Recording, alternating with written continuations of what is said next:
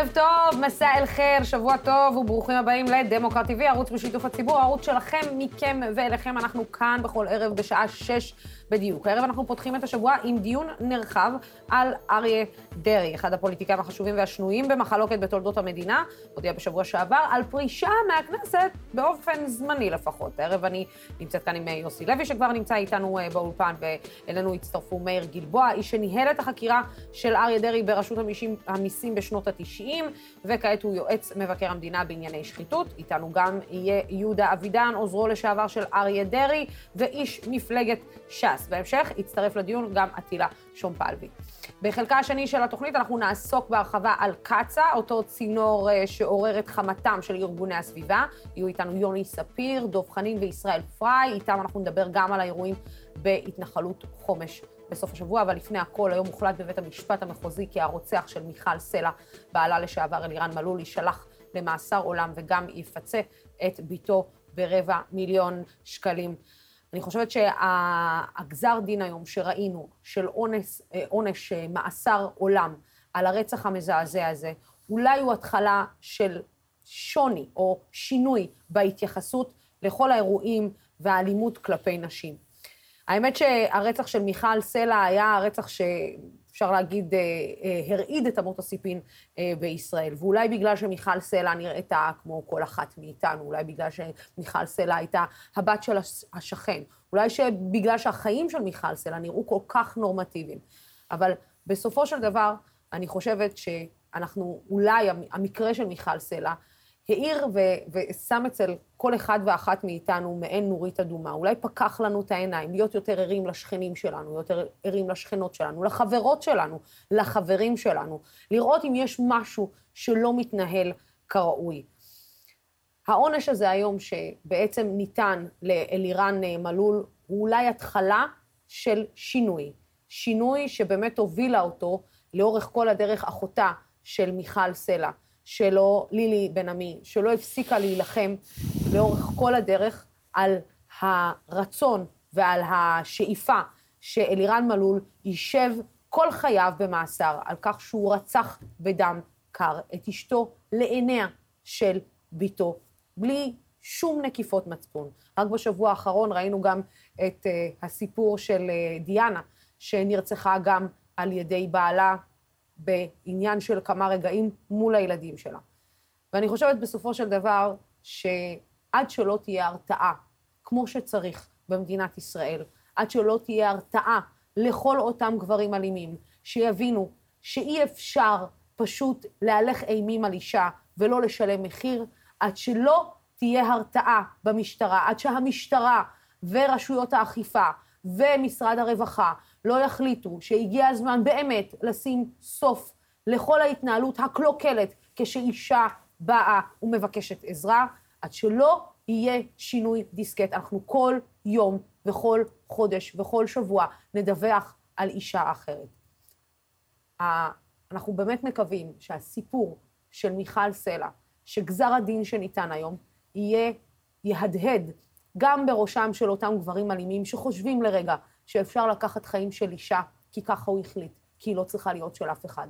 והם גם יהדהדו בקרב מקבלי ההחלטות, וגם בקרב גורמי האכיפה, שהגיע הזמן פשוט להתחיל גם לשנות וגם להגן וגם להתנהל אחרת מול כל אותן נשים שמתלוננות על אלימות במשפחה. ועכשיו אנחנו אה, נדבר על אה, אריה דרעי, האיש שכיהן כשר בממשלה מאז אה, שנת 1988. בשנת 92 היה מהגורמים שאפשרו את הקמת ממשלת רבין, אך לאחר מכן הפך לאט לאט לאיש שמזוהה יותר ויותר עם הימין. בשנת 99 הוא הורשע בשוחד, מרמה והפרת אמונים ונשלח לשלוש שנות מאסר, מהן ריצה שנתיים. בשנת 2013 דרעי חזר לפוליטיקה אחרי תקופת צינון. ובשבוע שעבר הודיע שיעזוב את הכנסת כחלק מעסקת טיעון לאחר שנחקר על עבירות מס. יוסי לוי מקיש אה, כיכר סחריר נמצא כאן לצידי. שלום, שלום אה, יוסי. ערב טוב לוסי. עוד לפני שיוסי הפך ליועץ הפוליטי של בנימין נתניהו, הוא היה כתב המשטרה במעריב וזוכר היטב את ההיסטוריה של דרעי בפן הפוליטי וגם הפלילי. יוסי גם אה, עבד עם דרעי בקמפיין הבחירות שלו בשנת 2013, כאשר הוא חזר מהמאסר. אלינו מצטרפים שני אנשים שמאוד מעניין לשמוע את דעתם. יהודה אבידן היה עוזרו לשעבר של דרעי ואיש ש"ס, וגם איתנו אה, אה, עוד איש שממעט להתראיין, מאיר גלבוע, לשעבר ניצב משנה במשטרה, שהיה ראש אגף החקירות של רשות המיסים בשנות ה-90. היום מאיר הוא יועצו של מבקר המדינה לענייני שחיתות. ערב טוב ליהודה ומאיר, גם לכם, וכמובן ליוסי, שכבר אמרנו לו ערב טוב. אני חושב שהטייטל של מאיר לא נכון. מה זה? אני חושב שהטייטל שנתת למאיר הוא לא נכון. מאיר היה... כל הטייטלים כמעט לא נכונים, אבל כן, בסדר. כן, נכון. מאיר היה ראש צוות החקירה כל הטייטלים כמעט לא נכונים? אז בבקשה ש... והיום כבר הוא לא יועץ מבקר המדינה, היה תקופה כמדומני, אבל בסדר. מאיר, יש לו את הזכויות אני פשוט לא שומעת אותך רגע באוזנייה, אני רק אשמע את מה שאתה אומר. אם אפשר להגביר לנו אותו רגע שנייה באולפן, גם כדי שיוסי ישמע, להעביר לי גם את הדיון לאוזנייה, אני אשמח מאנשי הטכני שלנו. יוסי, אני רגע שנייה רוצה, בוא נעשה סדר בדברים. במה שונה הפרשה הזאת מהפרשה הקודמת של אריה דרעי, או שהיא לא ממש שונה, רק שהפעם נסגרה עסקה לפני שהדבר הגיע לבית המשפט, או שבאמת ההר הוליד עכבר. תראי, קודם כל אני חושב שיש שוני גדול, אבל מה שלא שונה זה בעצם שוב, את יודעת, אומרים ביהדות שמי שנזהר ברותחין, מי שנכווה ברותחין נזהר בצוננים.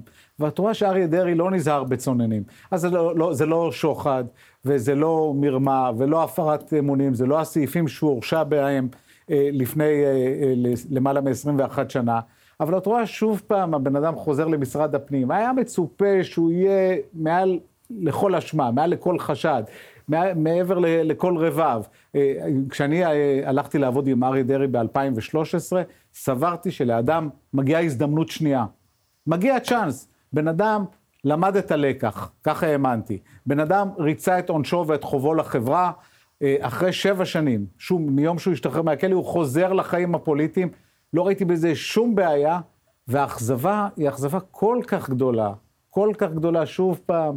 שוב פעם הכסף יעבר עיני חכמים, שוב פעם הסיפור הזה, זה לא מדובר על מקרה אחד של העלמת מס, מדובר על חמישה או שישה מקרים שונים, וצריך לציין שהיום מוגש כתב אישום לבית משפט השלום בירושלים, והיועץ המשפטי לממשלה, שלא נדבר עליו היום, או שנשתדל שלא לדבר עליו היום, לא דורש לה, להכיל קלון על דרעי, כי הוא אומר, דרעי מתפטר מהכנסת, עזבו אותו מסכן. עכשיו, למה הוא מתפטר מהכנסת? כדי לחזור בבחירות לחזור. הבאות, כדי להיות שר. אני חושבת שכל הסיפור הוא כולו, ככולו, מסתכם בעניין הזה של כן קלון, לא קלון, אפשר להגיע לעסקה, אבל למה לא להטיל קלון בסוף על נבחר ציבור שחוטא פעמיים באותה עבירה? אני אשאל רגע את מאיר, אני רוצה לשאול אותך על, אתה יודע, אתה ניהלת את החקירה הראשונה, החקירה הראשונה די הכתה גלים, הן בחברה החרדית, אף אחד לא היה מוכן להאמין, כמובן, אז הפופולריות של דרעי הייתה, חצתה גבולות, אפילו מגזרים אפשר להגיד. ואז אתה רואה את הדיווחים על, זה כבר לא לכאורה, על, על פרשה נוספת, ואתה אומר לעצמך, מה? בן אדם מועד פעמיים באותו מקום, לא לומד את הלקח, או שהוא יודע כנראה שהוא יצא מזה בזול? אז בואו נתקן קודם, אני הייתי ראש מפלג ביחידה לחקירות הונאה, אחר כך כמובן הייתי סגן ראש היחידה לחקירות פשעים, אחר כך הייתי ראש המחלקה לחקירות ברשות ההגבלים, לא רשות המיסים, ובסוף יועץ למבקר המדינה למאבק בשחיתות, וזהו. והיום אני מדבר איתכם. אני, אני לא, לא, לא התפלאתי, אני אמרתי את זה גם באיזה אחד השידורים כשנפתחה החקירה. אחד הדברים כדי לייצר הרתעה זה עונשים ראויים. עכשיו, עם כל הכבוד לאנשי הציבור, העונשים הכספיים, בוא נגיד בהמעטה, לא כל כך מטרידים אותם. כי חלק גדול מהכספים שהם כביכול הם מוציאים להגנה או לתשלום מהקנסות וכולי וכולי, זה לא כספים שלהם. היו לנו מספר אישי ציבור בכירים, וגם יש לנו היום, שמישהו אחר מממן להם את ההגנה, גם אם ההגנה של, שעולה מיליוני שקלים. ולכן הסיפור הכספי לא מטריד. העונש האולטימטיבי לעברייני צווארון לבן, לעבריינים שהם מורשעים בשחיתות ציבורית ופוליטית, צריך להיות מאסר ומאסר ארוך. רק זה ירתיע. דברים אחרים לא ירתיעו. לכן, אם אין הרתעה, אם בן אדם, במקרה הזה, נדון במחוזי לארבע שנים, העליון העמיד את זה לשלוש שנים כי הוא זיכה אותו באיזה סעיף כזה או אחר. ואחר כך הוא משתחרר למעשה פחות משנתיים, כי יש גם קיצור מנהלי של, של נותן שב"ס, אז הוא יכול להבין טוב שלא יקרה שום דבר אם הוא, אם הוא יחזור. גם עבריינים אחרים, לכן אני, אה, העניין הזה, אני ממש לא התפלאתי, אה, לצערי הרב, והוא גם מצא את דרכו חזרה אה, אה, לפוליטיקה, למקום שבו הוא היה קודם, לשר הפנים, ולכן אה, קשה מאוד יהיה לצפות, אה, קשה היה לצפות שהוא באמת הבין את העניין וייזהר, כפי שיוסי לוי אמר, אה, גם בצוננים. אה, יהודה, אני תכף אה, פונה אליך לגבי משמע הדברים האלה ומה יש לך להגיב על הדברים האלו, רק יוסי, אני רוצה כן לשאול אותך, אתה שומע את הדבר הזה, ואתה אומר, ואומר לנו בעצם, מאיר, שרק אה, ענישה חמורה של כמה שנים טובות בכלא יכולה להביא לרתיעה, אבל אתה יודע, אני מסתכלת על זה, גם שנתיים בכלא זה לא מעט זמן, בוא נודה על האמת. זה המון זמן לאדם שהיה שר, אבל כדי לעשות רגע סדר, בזמנו דרעי הורשע בתיק האישי בקבלת שוחד, בתיק הציבורי במרמה והפרת אמונים, כלומר היו שם שתי הרשעות. שתי הרשעות שונות, ובתיק השלישי של מינוי יועץ משפטי, מה שמכונה ברון אה, אה, תמורת כן. חברון, שם הוא בסופו של דבר הייתה המלצה להעמיד אותו לדין, והחלטה להעמיד אותו לדין, אבל הוא לא עמד לדין, כי אמרו מספיק, קיבל שלוש שנים, בואו נרד מזה, יורד מהמפה הפוליטית, וויתרו לו על התיק הזה. אז צריך לזכור, היו שלוש פרשיות שונות, שתיים מהן הוא הורשע, ואחת בכלל לא הוגש כתב אישום. עכשיו, מאיר גלבוע היה ראש צוות החקירה, הוא ניהל בעצם את קרב המוחות מול אריה דרעי, אם מותר לי להגיד, שפחו של אדם בפניו שני אנשים מאוד אינטליגנטים, שזה היה כמו משחק שחמט ביניהם. ובסופו של דבר גלבוע בתרגילים כאלה ואחרים הצליח להביא את אריה דרעי לפינה ולתת לו את המט. ואני חושב שגם יהיה מעניין לשמוע מגלבוע אם הוא אה, מופתע, א', מזה שאריה דרעי עכשיו חוזר על עם עבירות מס, וב', אם הוא לא מופתע לא ממנדלבליט, אז אם הוא מופתע ממנדלבליט, שמחליט לבקש, לא לבקש קלון. יכול להיות ש, שגלבוע אה, מופתע מזה או שלא, לגבי מנדלבליט. לפני שעוברים ליהודה, מילה אחת. אה, אז מאיר. אה, מאיר, אמרת שאתה לא ממש מופתע מכך שהעבירות חזרו על עצמן, אבל ממנדלבליט אתה מופתע מההחלטה שלו? אני רק רוצה להבהיר דבר אחד, שום דבר לא עשיתי לבדי. היה איתי צוות נהדר של חוקרים ביחידה לחקירות הונאה, ועבדנו ביחד, לבד לא הייתי עושה שום דבר. אה, אני גם לא מופתע ממנדלבליט, כי ההתנהלות שלו כולה במשך השנים, השש שנים האחרונות למעשה, מאז שהוא מונה, אה, אה, הייתה של רחמים כאילו, אני לא יודע, לא יודע מה העביר אותו, אם זה רחמים או ניגוד עניינים, שהוא ישב איתם קודם עם השרים האלה כמזכיר הממשלה ופתאום עשו אותו אה, אה, מונה, כן, כחוק ליועץ משפטי, אבל את רואים לאורך כל הקדנציה שלו את אותן תופעות של סגירת תיקים, ראינו את זה בנתניהו. את רוב התיקים שם הוא סגר, או שהחליט אפילו לא לחקור. את שרה נתניהו. היו המלצות לחמישה או שישה אה, אה, סעיפי אשמה חמורים. בסוף היה איזה, אה, כפי שהוא קורא, עכברון, הוא עשה את זה לעכברון. מאיר, מאיר, אני רוצה לשאול אותך, מנדלבליט מעל בתפקידו? לא, זה לא, זה לא הגיוני, זה לא הגיוני. רגע, אני רק כן רוצה אוקיי. לתת, אני כן... את, אתם מדבררים כאן את עצמכם, אין קשר, יוסי חופשי יכול לזרוק דברים פה, אין קשר למציאות. סיפורי סבתא, אני, אני חייב לתקן אה, את הדברים. יהודה, בבקשה, בבקשה, זכות הדיבור עליך. בבקשה. קודם כל, כתב האישום שהוגש נגד דרעי הוא רק על שני סעיפים ולא על חמישה סעיפים, כמו שאמרת, עבירות מס. אז אני מבקש לך, בוא לדייק את הדברים. דבר שני, כשאמרת מקודם שאריה דרעי הורשע אה, בשלושה סעיפים, אז אני רוצה לעדכן אותך, אריה דרעי הורשע רק בשוחד, בתיק הציבורי הוא זוכה. לא נכון. יהודה, אתה טועה. סלח לי שאני מתערב, אתה טועה. הוא הורשע בשוחד, במרמה, בהפרת אמונים. בכמה וכמה סעיפים. אני, אה, מאיר, מאיר, אני עניתי ליוסי שהוא אמר שהוא הורשע בשלושה פרשיות. אבל יוסי המעיט, אה, יוסי המעיט מהדברים הואשם בהם. מאיר, הוא טעה בהמעטה. בתיק הציבורי זוכה. אתה יודע את זה. תאמר את זה. התיק הציבורי הוא הורשע בהפרת אמונים בכך שהוא נתן 400 אלף שקל למוסד של אח שלו, לא של מישהו אחר, לאח שלו. זה לא הפרת אמונים? זה לא ניגוד עניינים? אז בוא נדייק. והוא זוכה בזה. אני מציע לא, לך לבדוק. לא, לא, אתה טועה ומטעה, ואני לא רוצה להגיד מסלף, אבל הוא הורשע, נכון, בסעיף אחד, מתוך אה, חמישה או שישה סעיפים שהוא עמד לדין בתיק הציבורי. בתיק, בתיק, בנושא של ה... חבל על הוויכוח, אין טעם, אתה בכלל לא במציאות. אני רוצה אני רוצה לומר אה, אה, דבר אחד, בוא ניכנס שנייה אחת לעובדות של המקרה הזה. מה שהיה לפני 24 שנים, אף אחד לא יעמיד כאן כרגע את זה למשפט, זה לא הנושא כרגע, אנחנו מדברים כאן על... אה, אה, יהודה, זה אה, כן הנושא, סליחה שאני קוטעת אותך, לא, אבל לא, רגע, לא, אני אגיד לך למה זה כן הנושא. אני אגיד לך... רגע, אני רק, אני אתן לך, אני באמת, אני אתן לך להשלים את מה שיש לך להגיד, אבל זה כן הנושא. כי נבחר ציבור שמועל פעם אחת, כמו שנאמר פה על ידי יוסי, ואומר, אוקיי, נכון, מגיע לו לחזור בתשובה, ומגיע לו לנסות ולחזור לחיים הציבוריים.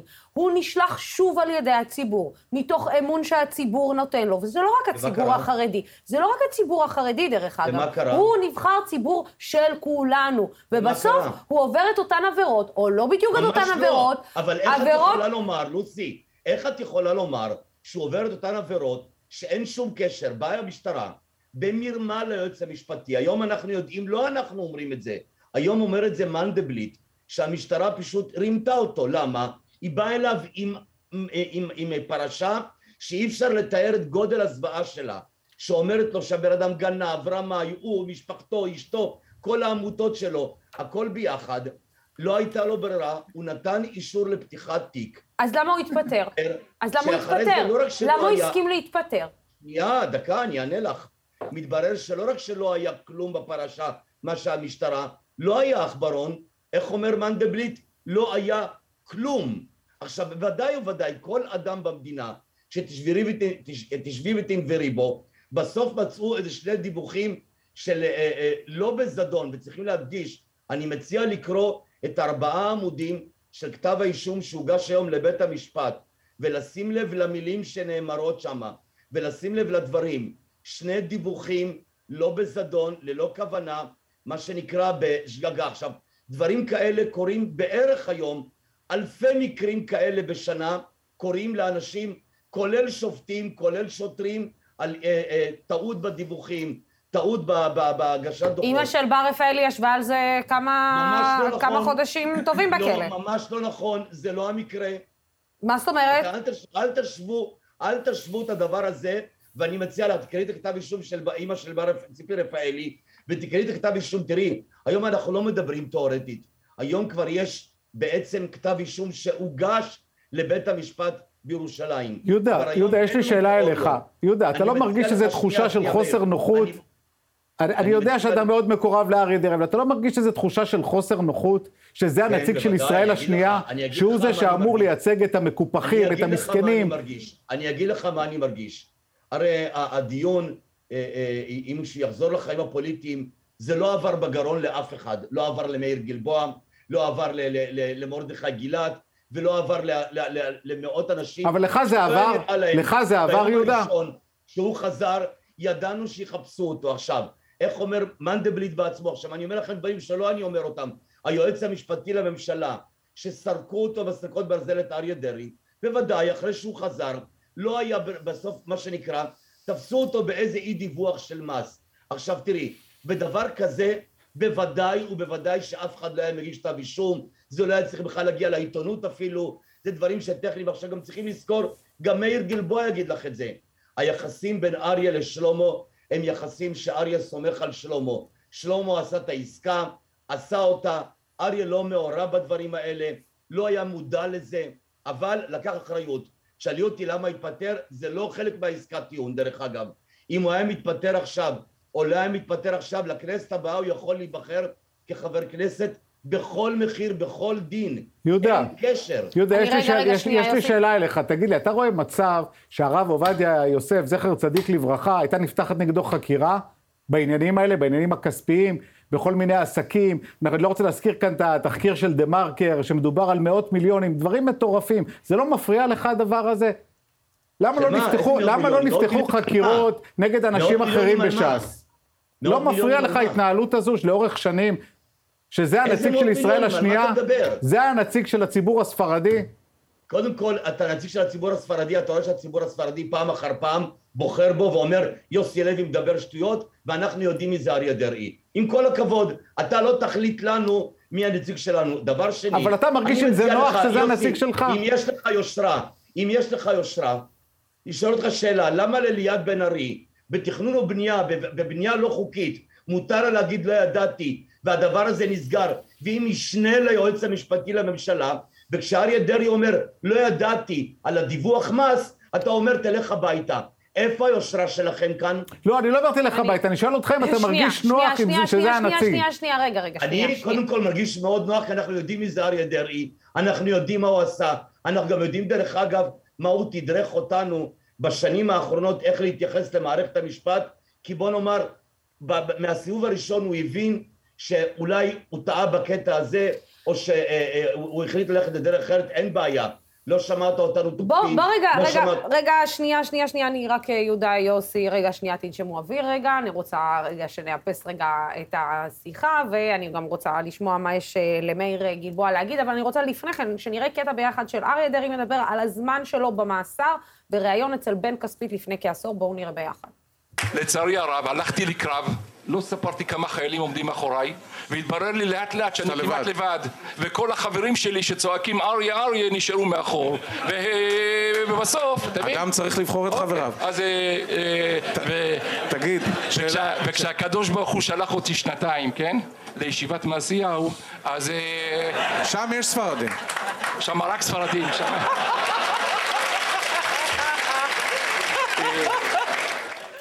אמ, אפשר להגיד אה, משעשע, ובכל זאת, אתה יודע, אני, אני אצטרף רגע שנייה. אה, מאיר, אתה רוצה קודם כל, אה, ניתן, מאיר, תגיב על הדברים ששמעת כאן, ואז אני אמשיך לשאול אתכם. אז קודם כל, אם, אם יהודה אומר בוא ניצמד לעובדות, אז בוא ניצמד לעובדות, שיגיד את האמת על ההרשאות של אריה דרעי. זה דבר אחד. איך הוא אמר קודם? בוא נסתכל בכתב האישום החדש, אז בוא תסתכל במה שהיה בעבר. זה דבר לא, אחד. למה? תסתכל על עכשיו. דבר נוסף, דבר, דבר נוסף, אה, זה לעניין של ההתנהלות של אה, היועץ המשפטי. אני מסכים לחלוטין ששש שנים זה עינוי דין שאסור שיקרה. אבל זה עינוי דין לא רק לאריה דרעי, אלא גם לנו, הציבור, שלא ייתכן שאדם שחשוד בעבירות ימשיך לכהן בתפקידים כאלה אה, חשובים. עכשיו צריך לדייק. שנתיים החקירה אה, התמשכה במשטרת ישראל. ארבע שנים מאז שמשטרת ישראל סיימה את החקירה ועד עכשיו. ארבע שנים התיק היה במסדרונות או בחדרים של סלאח א-דין, לא במשטרה. אז חלק טועה. גדול מהשינוי הארוך... זה חזר רגע, ארבע רגע, פעמים רגע, להשלמת חקירה, ניסה, התחנן היועץ המשפטי למשטרה לעזור להם, אמר להם תחזרו עוד פעם, וחזר להשלמה, וחזר להשלמה, נתן להם את כל הצ'אנסים שבעולם. מסתבר אבל שעם כל הצ'אנסים אין תיק, מה לעשות? כואב הלב לשמוע את זה, אבל... אני לא אמרתי אם יש תיק או אין תיק, רק, רק אמרתי שארבע שנים זה מעל ומעבר לתיק שצריך לשכב איכשהו, גם אם זה הלך הלוך ושוב, נניח שהוא הלך להשלמה, זאת אומרת, בסדר, הלך להשלמה. למה בפעם הראשונה לא אמר היועץ, בואו תשלימו ככה וככה וככה. כל פעם עושים את זה בשיטת הסלאמי.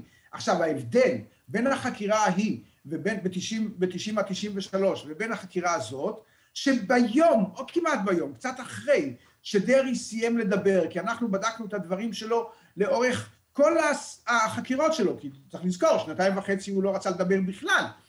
ויומיים אחרי זה הוגש כתב אישום, כי הצוות של הפרקליטות היה איתנו כל הזמן, ודאג לבקש את ההשלמות כל הזמן, ואנחנו ביק... אה, עשינו את ההשלמות תוך כדי החקירה המרכזית, תוך כדי הבדיקה של הטענות של דרעי, שהוא אמר במשך 50 יום שהוא נחקר, מיד כל יום שהוא נחקר, רצנו לבדוק את הטענות שלו. ולכן החקירה למעשה, וכתב האישום, החקירה הסתיימה פלוס מינוס בזמן שהוגש כתב האישום. ככה היו גם בדברים אחרים. להזכיר לך, בתיק של יאיר לוי, נגמרה החקירה, הוגש כתב אישום, כי התובע מהפרקליטות היה יחד איתנו כל הזמן, היה צריך משהו לעשות בהשלמה, תוך כדי החקירה זה בוצע. כאן לא... לא. הרי, וגם בחקירה הזאת, החקירה של המשטרה לוותה על ידי הפרקליטות. איפה הם היו כל הזמן? אני לא אומר שהמשטרה נקייה. אני, יש לי תשובה לזה. יש לי תשובה מאוד טובה לחששות, יש לי חששות, לא, לא נקייה כמו שאתה אה, חושב, אני, אני חושב שיש לה בעיות מקצועיות, לא נקייה מבחינת שחיתות או משהו כזה, אבל יש לה בעיות מקצועיות ואני חושש שחלק מהסדרי הטיעון הרבים שאנחנו רואים וגם הפרקליטות מנמקת אותם בבעיות ראייתיות, זאת אומרת שיש בעיה במשטרה, בחקירות, של בעיה מקצועית שהם לא מצליחים לגבש מספיק ראיות ובסוף לפעמים ההמלצות שלהם לא תואמות את, ה, את המציאות הראייתית שהם בעצמם מגלים, מגלים. אבל עוד פעם, החקירה הזאת, אין ספק, לוותה על ידי הפרקליטות. איפה הם היו במשך השנתיים האלה? צריך אחר כך לבדוק. אני חושב, באמת, ארבע שנים זה יותר מדי. עכשיו, בואו נראה את היועץ עצמו. היועץ עצמו, לפני שנה, הוא הודיע על הגשת כתב אישום בכפוף לשימוע, והוא דיבר על שלוש פרשיות חמורות, אחרי, ש... אחרי ההשלמות, יהודה, ואחרי שכל אנשי הפרקליטות החשובים והמקצועיים בדקו את הדברים, הוא הודיע על אה, אה, שימוע על שלוש פרשיות חמורות, ופתאום זה ככה ירד, ירד, ירד. למה הפער הזה? מה, הפער הזה לא ידעו קודם? אני בטוח... אז למה עושים שימוע? ולכן למה הוא לא מוסבר. למה עושים שימוע? אני... כן, אתה רוצה לענות, מאיר? לא, לא, לא. אני אז- אה, לא, לא, לא, אתה אומר, אתה אומר שמבחינתך ברגע שיש המלצה, כזה ראה וקדש, כלומר אין שום טעם לשימוע. אז קודם כל בוא נזכיר לך שכשהומלץ על הגשת כתב אישום בכפוף לשימוע, לא היה שוחד, לא היה את אני הגנבת מסכים, אין אין- אין- שנייה, אין דקה. ויכוח. אבל השימוע היה על זה- עבירות מס. אבל בשביל זה יש שימוע, והשימוע נכון. הוריד את כל הסעיפים, מחק אותם, העלים אותם, כי ניתנו תשובות כמו שצריך. אתה יודע, אני- אשאל-. אני מסכים. אני אשאל, אני אני מסכים, אתכם... רק רגע, לוסי, שנייה אחת, אני מסכים בעניין הזה, אבל מה שאני אומר, שאם הפרקליטות הייתה מלווה את החקירה כמו שצריך, ואם דרעי היה נחקר כמו שצריך, כי הוא דיבר הפעם, לא כמו הפעם הקודמת, ואם הפרקליטות הייתה מלווה את החקירה ואומרת מה צריך לעשות, אז לא היה פער כזה, גם אם אתה צודק, לא היה פער כזה בין ההודעה על השימוע לא את עכשיו על הגשת כתב אני- אישום. לכן שלא- הוא לא מוסבר, אלא בכנראה באיזושהי התנהלות אני רגע חייבת, של- אני של חייבת. לשאול אה, רגע את אה, מאיר אה, שאלה. מאיר, אתה יודע, אני, אני- השאלה היא אם איש מן ה... מאיתנו, אתה יודע, מה, ה- העם שיושב בציון, היה עושה את העבירות האלה, את ההר הוליד עכברון, אה, אפילו לא עכבר, אלא עכברון קטן, לא משנה מה, האם גם אנחנו היו מחליקים לנו את זה, אה, ואומרים לנו, אוקיי, יאללה, לכו, תתפטרו, הכל בסדר, ותחזרו אחר כך? אפשר לנסח את השאלה בצורה אחרת, שאם מאיר? אה, אה, אה, את או אני, או אפילו אה, יהודה או יוסי, אה, אה, היו נכשלים בדברים כאלה, יש סיכויים לא מעטים שזה היה נגמר אולי אפילו בכופר. אבל אני, מאיש ציבור, דורש התנהגות אחרת לחלוטין.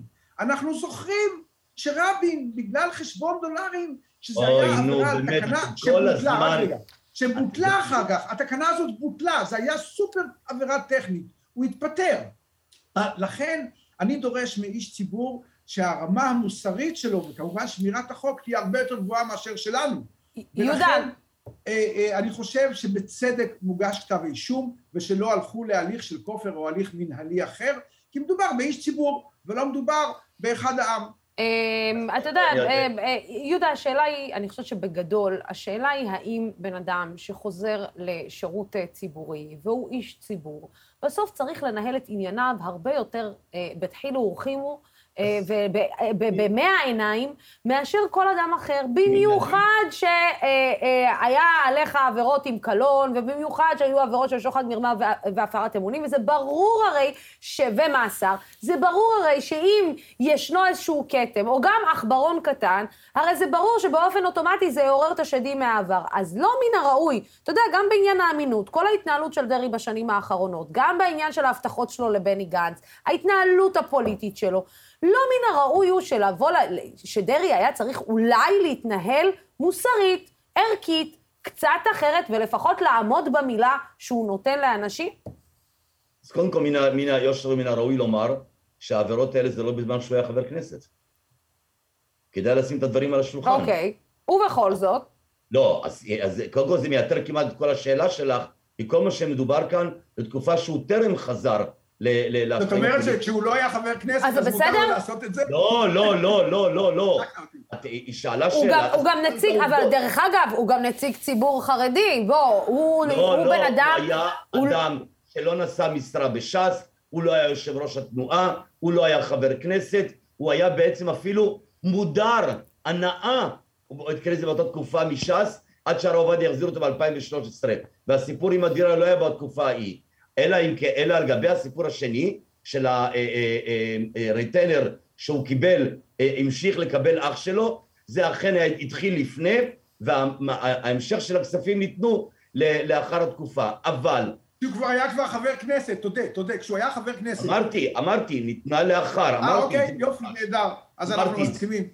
שנייה, אבל עוד פעם, לא מדובר כאן שהוא לקח כספים לכיס- לכיסו, היה מדובר שיכול להיות שהיה צריך לדווח על זה, אף על פי שזה לא נכנס אליו, לא ידע, אומר היועץ המשפטי, שאין לו כוונה של זדון כאן, של העלמה, לא האשימו אותו, אתה מכיר מה זה כתבי אישום כאלה, מאיר, ואני מקווה שביושרה שלך, לפני השידור גם קראת את הארבעה עמודים של הכתב אישום שהוגש היום, אתה יודע, כאחד שהיה ברשות ה... אה, אה, אה, בשוק ההון, שאתה יודע שדבר כזה, נציגי ציבור ואנשי ציבור, לא הוגש נגדם כתב אישום על דבר כזה, בוודאי ובוודאי ובוודאי שאף אחד לא היה מעז לבקש קלון על מעשים כאלה. עכשיו תשאל אותי למה אריה דרעי בכל אופן התפטר היום, אני תמיד מדמה את זה לתקופת בית המקדש, גם כשהיה, גם בהלכה שלנו, אנחנו יודעים, אדם שעבר עבירה בשגגה, אפילו שהוא שוגג, לא מתכוון, לא ידע. אה, יהודה, יש כאן אופן- עניין של שור מועד. יהודה, מי כמוך יודע מה זה שור מועד? אתה יודע מה זה שור קודם מועד? כל לא, קודם כל לא, זה לא שור מועד. לא אם שור מועד. מדבר- אם אתה כבר מדבר שמבחינה הלכתית, אז זה לא שור מועד, אם כבר, אם אבל אתה כבר רוצה דברי תורה. אחטא ואשוב, אחטא ואשוב. אתה יודע מה זה שור מועד? כן. מה זה? כן. אתה עושה לי מבחן? שור שנגח פ- פעם לא ופעמיים. מה, לא, לא, כמה, ועליו כמה? צריך לקחת עליו אחריות. כמה פעמים? ו- ואתה, פעמים? ואתה מתנהג בסלחנות. אתה לא, אומר לא. שטויות, אז פעם לא אחת, אז פעם שנייה, אז לקרוא פעם. שלישית. זו פעם שלישית, רביעית, לא. יעזור יהודה, זו פעם שלישית. וזה שאתה. מגן עליו בצורה כזו, אין לך הרהורים בינך לבין עצמך, בינך לבין בורא עולם. כשאתה מתפלל, אתה לא אומר, אלוהים, אולי. בכל זאת יש כאן טעות, אולי בכל. זאת נהגנו כאן ביוהרה, בגאוותנות, לא, היוהרה אולי שוב פעם תאוות הבצע עברה עיניך חכמים, אין בך שום הרהור, כלום. יש דבר אחד שאריה דרעי לא לקח בחשבון, שזה לא ייסלח לו מעבר לכל. החיבור שלו לנתניהו והעמידה האיתנה שלו על מחנה הימין. הנה אני אומר לך, והיה לנו מספיק... אין שום. קשר בין אריה דרעי לבין ימין. שום קשר. שום. קשר. יש כאן ברית של נאשמים ושל חשודים. אין שום קשר לימין. ימין זה בנט, ימין זה סער, ימין זה. ליברמן, ימין זה בוגי יעלון, ימין זה. בני בגין, זה זאב אלקין, אין שום קשר לימין. אני אענה לך ואני אפתיע אותך שבמהלך השנתיים האלה יותר מרמיזות לאריה דרעי, שאם רק הוא יפקיר את נתניהו והכל ייגמר בלא כלום. אבל אם. ולא היה על הדבר הזה. הבל אה, רוח. אני. אה, חברים, אה, אנחנו אה, נעצור את הדיון כי יש לנו המשך לדיון הפוליטי בעניין הזה. מאיר ויהודה, תודה רבה לכם על השיחה הזאת. תודה לכם. תודה רבה על הדברים. ואני רוצה לצרף את עטילה שומפלבי מ-ynet, אבל אה, ת- רגע לפני, תזכורת קטנה לכנס הבחירות האחרונות של ש"ס, ולקו הפוליטי המאוד ברור שלקח דרעי בשנים האחרונות כתומכו של נתניהו. בואו נראה. שאמרתי במשך כל השנה, שנתיים האחרונות, היום זה ברור יותר מכל דבר. בלי ש"ס חזקה, אין ביבי חזק. גם עכשיו ש"ס מודיעה בצורה ברורה ביותר. אנחנו נתמוך בראש הממשלה נתניהו כמועמד של ש"ס, כמועמד שלנו, של כל מחנה הימין, להיות ראש הממשלה. ולכן, בעזרת השם, אני משוכנע ואני בטוח, תראו את התוצאות, אני אומר לכם כבר מעכשיו את התוצאות של הבחירות. תהיה ממשלת ימין גדולה, שיעמוד בראשה ראש הממשלה נתניהו. ש"ס תדאג לכך, וש"ס תהיה חזקה בתוך הממשלה הזו. ואני אישית, בלי נדר, מתחייב, בעזרת השם, אחרי הבחירות מיידית, לא לפני, להביא את גדעון סער, ידידי, ואת נפתלי בנט, ידידי, להביא אותם בצורה הכי מכובדת שיכולה להיות, להחזיר אותם בחזרה לתוך מחנה הימין.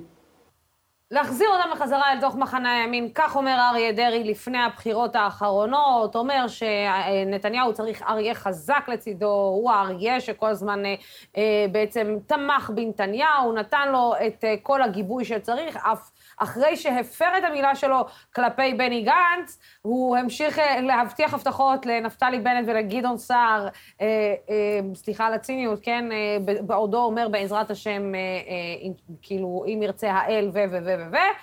אממה, זה הותיר אותו בחוץ בסוף. עטילה, שלום, מה העניינים? חברים. ערב טוב, אז לא, לא השתלם לו הסיפור הזה. לא השתלם לו? השתלם? הוא נכשל כישלון מוחלט. אריה דרעי היה בשנים האחרונות כבול בשרשראות של מתכת כבדה ביותר לרגליו של נתניהו. אם אנחנו מסתכלים על המנהיגות שלו, אפשר לומר שהוא נכשל בצורה מוחלטת. הוא היה כבול, הוא היה חסר תעוזה, חסר עוצמה, חסר עוצ... אה, אה, אומץ. הוא בעצם נגבל, במקום להוביל הוא נגרר. גם בשלטי החוצות שלו ראינו את אריה חזק, אריה שמזק, כל פעם הוא הדביק את נתניהו לצידו בשלטים. זאת לא מנהיגות, זאת היגררות. ואריה דרעי, שהיה ההבטחה הגדולה של הפוליטיקה הישראלית בשנות התשעים, הבטחה אמיתית, לא בקטנה, משהו אמיתי, משמעותי, לשינוי, לעיצוב מחדש של הפוליטיקה הישראלית, הוא בעצם הפך לסוג של אה, נגרר עם פאנצ'ר בגלגלים, שלא הצליח לא להשפיע, וגם המילה שלו הפכה לבדיחה, והערבות שלו הפכה לבדיחה אפילו גדולה עוד יותר.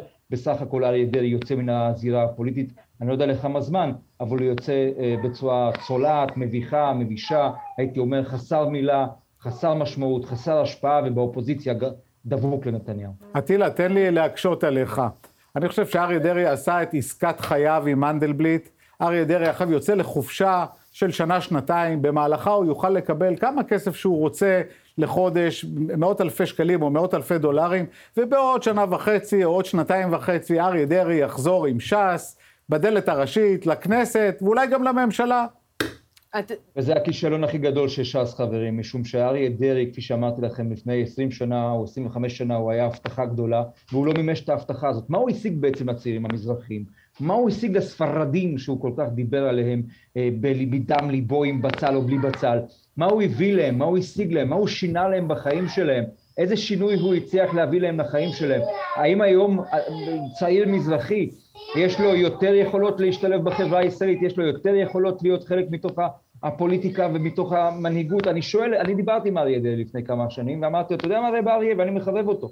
אמרתי לו, בוא, בוא תקים אתה בית מדרש למנהיגות עבור צעירים מזרחים. בוא תקים אותו. הרי אתה לא תהיה פה לעד, ואתה כל הזמן מדבר על זה שהאשכנזים והאשכנזים והאשכנזים, בוא תקים בית מדרש למנהיגות עבור ש"ס, תביא את הצעירים המוכשרים ביותר, וישנם כאלה, ותביא אותם לפוליטיקה, ותכשיר אותם, ותכין אותם, ותיתן להם את המסלול לתוך הציבוריות הישראלית. האם הוא עשה את זה? הוא מזמז אותי במלמולים. הוא מרח אותי במלמולים. לא, כן, לא, אי אפשר. אמרתי, אני אבוא להרצות להם בהתנדבות. אתה כל הזמן מבטיח שהצעירים המזרחים צריכים לצאת מתוך הנקודה שבה הם היו, והוא לא עשה את זה. ולכן אריה דרעי היה צריך לעזוב כבר מזמן. מה זה שהוא פורש עכשיו, זה מעט מדי ומאוחר מדי, ואריה דרעי לא הביא שום דבר טוב לפוליטיקה הישראלית בשנים האחרונות, אני, אני אומר את זה בצער. אני מנסה להבין בעצם מה, במה, במה זה עוזר לו. זאת אומרת, אה, ברגע שהצעירים יוצאים החוצה, ולאט לאט, אולי גם לאט הצעירים החרדים, מאבדים קצת אחיזה של הרבנים בצורה כזאת או אחרת, מבינים שיש עולם בחוץ, רוצים לצאת לעבוד, רוצים רגע להיות חלק ממה שקורה בחברה הישראלית הגדולה, כשהמנהיגים שלהם עדיין תקועים מאחורה על אינטרסים פוליטיים גרידא, זאת אומרת, אני אביא לך את ה base, הוא אומר בעצם אה, אה, לנתניהו, אני אביא לך את, את, את הבוחרים, ואתה תן לי את מה שאתה צריך לתת לי. אבל בסוף, הרי גם החברה החרדית התקדמה ומתקדמת לאט-לאט. אה, אפשר, אפשר להשוות אותה בצורה כזאת או אחרת לחברה הערבית. לא, לא, אני אגיד כאן משהו מקומם אולי. אה, ש"ס מתנהגת בדיוק כמו הכנסייה בימי הביניים. הם בעצם, העוני והבערות משרתים את ש"ס. בעצם זה משיג להם את המנדטים. הם בעצם רוצים לשמור את הכוח בידם, ולכן הם לא דואגים באמת לתת לאנשים האלה חכות, אלא הם נותנים להם מפעם לפעם דגים. אבל זה בדיוק, לא, לא מלמדים אותם לדוג. זה בדיוק מה שאני מנסה להבין, זאת אומרת, מה, הנאמנות לנתניהו כל כך שווה את זה, שאפילו אתה לא חושב, אם לצורך העניין אתה רוצה לתת חכה, אתה כרגע לא מקבל כלום, אתה לא מקבל אפילו רבע דג. שום דבר. לצורך העניין. אבל המקורבים דבר. כן. המקורבים מקבלים, האנשים בפריפריה שלה- לא מקבלים הוא לא כלום. מוכן אפילו לחשוב על להיכנס אל תוך הממשלה הנוכחית הזאת. זאת אומרת, בשום ח- חד צורה משמעית, שהיא. הוא קשר את גורלו בגורלו של נתניהו. היום ש"ס היא סניף של נתניהו, היא לא סניף של הליכוד. היא סניף של נתניהו, כי אם מחר יהיה מישהו אחר בראש הליכוד, ספק רב אם ש"ס ילכו איתו. בעצם ש"ס קשרה את גורלה בגורלו של נתניהו, והיום הציבור המצביעים שלו הוא באמת הפך לביביסטי. זה לא היה ככה, אבל דרעי יצר זהות מלאה בינו לבין נתניהו. והוא הבין שהוא חייב ללכת, הוא נסחף בעצם אחרי ההמון, הוא לא, הוא לא מנהיג, הוא לא מוביל, הוא נסחף אחרי ציבור המצביעים של ש"ס, שהפך לביביסטי. אגב, אה, אה, אטילה, אתה חושב ש... אה, מה הסיכוי בכלל שיש מישהו שבכלל הולך לרוץ מול, מול אריה דרעי? זאת אומרת, הולך אולי להביא איזושהי פוליטיקה חדשה? הלוואי, הלוואי, ואני מצטער פה, יש לי מה שנקרא במסגרת ה... תמסור לו נשיקה. החיים, החיים עצמם, יש לי פה הרבה רעש, אבל בגדול אני חייב להגיד, תמסור לו נשיקה מחברה שלו. אני מוסר, זה הקטן דווקא, אותה- אה. אותו את פחות מכירה. אבל, אבל אני חייב להגיד לך משהו, לוסי, בעניין הזה של ההתמודדות מול אריה דרעי. אריה דרעי, הלוואי והייתה התמודדות מול אריה דרעי, אבל מי התמודד מול אריה דרעי? הרי אפילו אלי ישי הודח ועזב את המפלגה, הוא עזב, הוא עזב, הוא, ול- ולכן הוא לא נמצא שם. אין דבר כזה התמודדות במפלגת ש"ס, יש את מועצת גדולי התורה, הם קובעים, והם עכשיו, ראיתם את המכתבים המשתפכים, המכתבים הנרגשים, אריה דרעי, אנחנו איתך, אל תיתן להם, הם רודפים אותך, בלה בלה בלה, כל, כל הקשקשת. אטילה, היום המועצת זה שלושה. אנשים, היום המועצת זה שלושה אנשים, אריה, מכלוף ודרעי. אין דבר כזה מועצת חכמי התורה. זו לא תנועה של איש אחד. ולכן אני. אומר, אין התמודדות ולא תהיה התמודדות, חברים. אריה דרעי, אם ירצה יחזור, אם לא ירצה לא יחזור, זה הכול. זה, אני, פשוט מנסה, בעצם, אפשר להגיד, מה שאתם אומרים זה שאריה דרעי יחליף את הרב עובדיה בצורה כזאת או אחרת? זאת אומרת, מה, הם רק חותמת, אה, סליחה, חס וחלילה, ללא, ללא זלזול, כן, אני אומרת את זה, אבל מה, המועצת חכמי התורה הם רק חותמת גומי לאריה דרעי? חד משמעית. חד משמעית, אני לא כן. ראיתי אותם שום דבר מת- מתווים אותו לאיזשהו מסלול. אתה יודע, אם מועצת גדולי התורה, נגיד, קחי למשל את, את צדיק, זכר צדיק לברכה, הרב עובדיה יוסף, בסדר?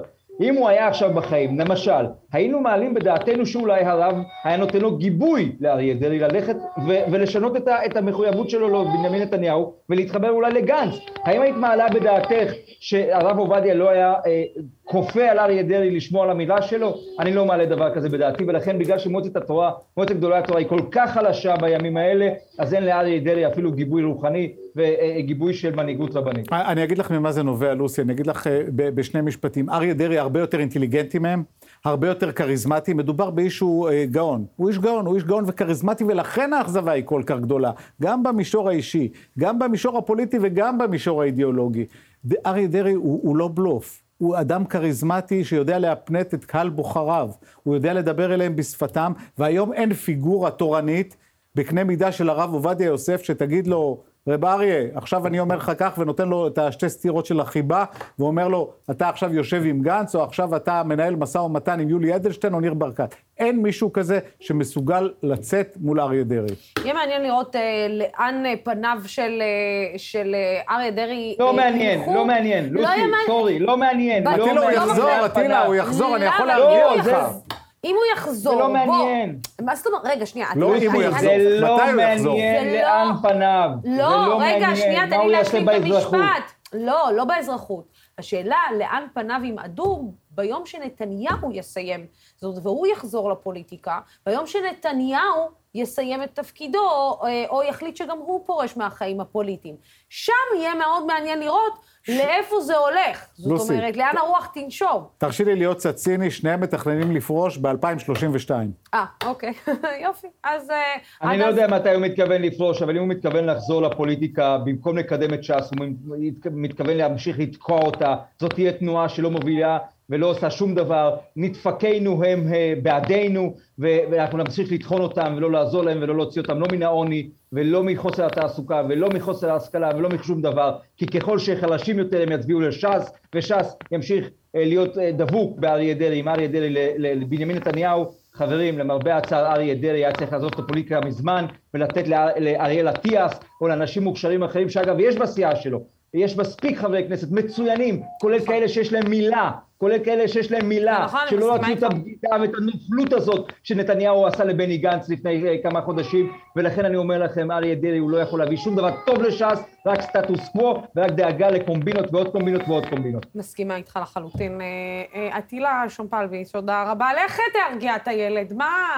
זה, זה הוא כאילו... בוכה בגלל ברור שדרעי לך שברגע התפטר. שאני סוגר את זה, זה יירגע. ברור, נכון? באותה ברור, ברור, הייתי ברור בטוח שהוא בוכה בגלל ברור שדרעי התפטר. בגלל זה. הדמעות. אה, זה בלי לא- בצל. בלי בצל, לא. זה דמעות אמיתיות, אבל זה דמעות, אתה יודע, לא צריכה להגיד לך, זה דמעות של קונצים, כאילו... חברים, ערב טוב. ערב טוב, נשיקות לכולם. יוסי, תודה רבה לך. תודה, על לוסי. אה, השיחה הזאת, עוד מעט תיכנסו לאולפן, יוני ספיר, דב חנין וישראל פריי, כדי לדבר איתנו על קצא"א, וגם על האירועים בש... בסוף השבוע בהתנחלות חומש. אבל עוד לפני כן, הערב בפותחים את הפה, סשה ירמיקוב, שותף של דמוקרט TV, על המילים שלכם, הצופים אה, שלנו והמגיבים שלנו, שיכולים לשנות את המציאות. בואו נראה. ישנם ארבעה כישורי שפה, הבעה בעל פה ובכתב, הבנת הנקרא והנשמע. שניים בהם אני יוצר, ושניים בהם אני מנתח מידע. מה שאדם יכול ליצור מבוסס על הידע שיש לאותו אדם והיכולת לחבר את החלקים השונים בצורה שבה האיזון ביניהם יישמר. יש חלק קריטי בתקשורת שבלעדיו אף אחד מארבעת כישורי השפה לא יבוא לידי ביטוי. מילה. כשלעצמה, היא מכילה שלל משמעויות. ישנה הגדרה המילונית, השימוש הנרחב, וכאשר אנחנו מדברים על ההקשרים האישיים, האופן בו אנחנו בוחרים להציב את המילים בכדי לשקף את המציאות אותה אנחנו רוצים לראות, את השינוי שאנחנו רוצים לראות בעולם וצריך לדבר עליו בכדי להחליט כיצד להגשים אותו. דרכנו למילים יש משמעות בעיצוב המציאות. דרכנו משתנה השיח ומתעצב השיח לגבי סוגיות חברתיות, משום שאנחנו כחברה מבינים שמצב נתון אינו הוגן ולכן יש צורך לטפל בו. האם אתם רוצים להיות חלק מהשיח? בעבר היינו צורכי חדשות, משתמשים בהבנת הנקרא והנשמע בכדי להיות חלק משיח שלא הוזמנו לתרום אליו, ושבו אומרים לנו מה הגבולות ומה רצוי. כיום, בעידן המדיה, לנו הצופים יש יכולת להשפיע יותר, לא רק להגיב על מה שנאמר, אלא להחליט על מה יהיה השיח, ובמקום לעשות את זה בתגובות ברשתות אחרי השידור, אתם יכולים להיות הראשונים לפני כולם ולעצב את העתיד. נמצאים איתנו באולפן יוני ספיר, יושב ראש ארגון שומרי הבית, דב חנין וישראל פריי שלנו. שלום, שלום לשלושתכם. שלום, אנחנו אה. נדבר עוד מעט על אה, קצא"א. אני יודעת, אתה תכניס אותי לדיכאון, אני יודעת, יוני. אה, אחרי שבשבוע שעבר שאלה של ישראל פריי גרמה למפלגת העבודה להודיע שהיא מתנגדת לקצא"א. אבל עוד לפני כן נדבר אה, עם אה, ישראל אה, ודוב קצת על פוליטיקה. ישראל, נתחיל עם סוף השבוע האחרון בשייח' ג'ראח. מה היה שם עם אותה שוטרת ש... השוטרת אזולאי, יש נכון. אולי, נכון? הפגנות הסוף שבוע הקבועות מדי יום שישי בשייח' ג'ראח הולכות ומסלימות בתקופה האחרונה, גם בעקבות צווי פינוי שהולכים ומגיעים לבתי משפחות שכמובן מתגוררות שם מזה דורות. אה, וגם כנראה בעקבות אנרגיות שמגיעות ככה, שהתפנו לאחר אה, מחאת אה, בלפור. ומה שקורה שם ביום שישי זו הפגנה, הפגנה ככל ההפגנות, אבל בברוטליות רבה של השוטרים שפיזרו אותה לראשונה תוך השלכה של רימוני הלם לתוך הקהל, וגם מעצר, מעצר ברוטלי של שלושה, ובהם השוטרת המפורסמת, השוטרת במרכאות, שמוכרת לכל אחד ואחת שהיו אי פעם אה, במחאות פה במדינה למען הדמוקרטיה, אה, קוראים לה עידית, המכונה שוטרת אה, אז אולי היא יהיה טוב. המעצר שלה מעורר הדים רבים, והרבה אנשים שמכירים אותה באים ומזדהים עם זה. שוב, בצעד די חסר תקדים, היא לא רק שהיא נעצרת למשהו מקומי, היא מובלת גם להערכות. אה, מבלה את השבת אה, בנווה תרצה, ואתמול בלילה אנחנו אה, משדרים משם הפגנה של מאות אנשים, גם המפגינים הקבועים בשייח' ג'ראח וגם אחרים שבאים לתמוך בה, ואכן לאחר, לאחר דיון ארוך היא מורחקת רק לשבעה ימים. בכך מסתיים האירוע, אה, וביציאה של, שלה, אז אנחנו למעשה לראשונה נחשפים לפניה האמיתיות של האישה המורכבת הזו, לנשמה הגדולה שתמיד מתחבאת בדמות, פה היא לרגע השילה אותו, בוא נראה. בוא נראה.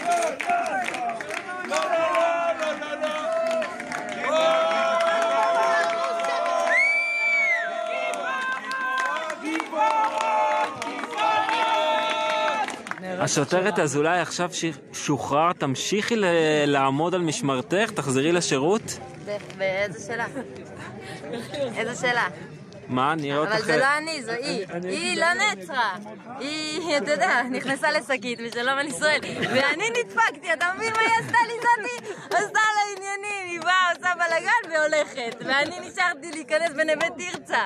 אז השוטרת סיפחה אותך, והשוטרת תחזור לשטח. תחזור לשטח לכל המרחבים, היא בכל מיני, בירושלים, והיא תעבוד עם הלב. אה, כן, זאת אשדוד שכנראה תמשיך אה, לעמוד אה, על המשמר. הרבה מאוד זעם זה מעורר, דוב, בקרב, בסוף השבוע האחרון, על כך שאקטיביסטים מוצאים את עצמם מאחורי סורג ובריח, על כך ש... בואו נגיד שממשלת השינוי לא ממש משנה את ההתנהלות שלה, בטח לא במשרד לביטחון פנים. אנחנו רואים גם מה קורה בחומש. כאילו העולם כמנהגו נוהג, אתה לא באמת יכול, היום זה נראה שהמשטרה יוצאת אה, כנגד האזרחים שיוצאים להפגין ולהביע את זכותם הדמוקרטית, יותר מאשר להגן עליהם, יוצאת כנגדם ודואגת גם לסגור אותם אה, אם צריך. מאוד מאוד מדאיג, מאוד מאוד עצוב, ונושא דחוף לטיפולו של השר עמר בר-לב. לא ייתכן שאנשים שיוצאים להפגין אה, לוקחים, צריכים לקחת בחשבון אלימות קשה, התפרעות של משטרה, כי לזרוק רימודי הלם על מפגינים שקטים, שלווים, שיכולים אולי להרגיז את השוטרים, אבל הם עושים משהו שהוא לחלוטין זכותם הדמוקרטית, זה מעשה חמור ביותר. לא יכול להיות שדבר כזה עובר לסדר היום, לא יכול להיות שבעקבות האירועים של יום שישי בהפגנה הזו לא נעשית בדיקה, לא יכול להיות שאנשים שנתנו את ההוראות להשליך את רימוני ההלם הזה, ממשיכים לשרת במשטרה כאילו לא קרה שום דבר. אבל השאלה היא, אתה יודע, אומרים, אה, אני מניחה שהשר עמר בר-לב ישב פה באולפנים, אתה יודע, והביע את אה, מחאתו כנגד, בזמנו, האלימות כנגד המוחים בבלפור, והאלימות כנגד אה, כל מי שמחה על ההתנהלות של המשטרה בזמנו. ואז מגיע השר, הוא לא אמור לשנות את המדיניות, הוא לא אמור להנחיל את המדיניות שלו בתוך המשרד שעליו הוא אמון, או שה... נגדיר את זה, ההתנהגות הרקובה הזאת חלחלה כל כך פנימה, ש... שזה לא עניין של החלטה של שר כזה או אחר. בוודאי שזה עניין של החלטה של שר. מי שקובע את המדיניות זה שר. והשר בר-לב צריך להבין שזה על... במשמרת שלו, וזה על אחריותו. ולכן, שוב, אירועים כאלה לא יכולים לעבור לסדר היום. אה, אה, אנחנו לא מדברים פה על התערבות של שר העשייה האופרטיבית של המשטרה. אנחנו לא נרצה ששר יתערב בחקירות של משטרה. ברור. אבל כאשר יש לנו אה, התנהלות משטרתית אלימה, בריונית, כלפי מפגינים, זה בוודאי עניין שהשר לא יכול לעמוד מנגד ולהגיד, זה לא בידיי. זו תרבות משטרתית אה, שדרך אגב, אנחנו רואים אותה גם בעניין של חומש. אה, כן, תראו, הארגון אה, משטרת ישראל הוא גדול על כל שר שלא יעמוד בראשו. אני כן אבל רוצה, מבקש לנצל את תשומת הלב שהשוטרת אזולאי העניקה למקום הדי נשכח הזה של שייח' ג'ראח, כדי... להרחיב טיפה את היריעה למקום חשוך, אפל ונסתר עוד הרבה יותר, וזה מה שקורה בשטחים, מה שקורה בסוף השבוע האחרון אה, בחומש. תראו, את מה שהיה שם מאז אה, הפיגוע והצעדה, אנחנו יודעים. מה שאנחנו פחות יודעים ומדווחים בכלי התקשורת, זה על מה קורה בצד הפלסטיני שם. על ארבעה הכפרים שסמוכים לחומש, למעשה חומש שייכת לאדמותיהם, שגרים שם אלפי אנשים.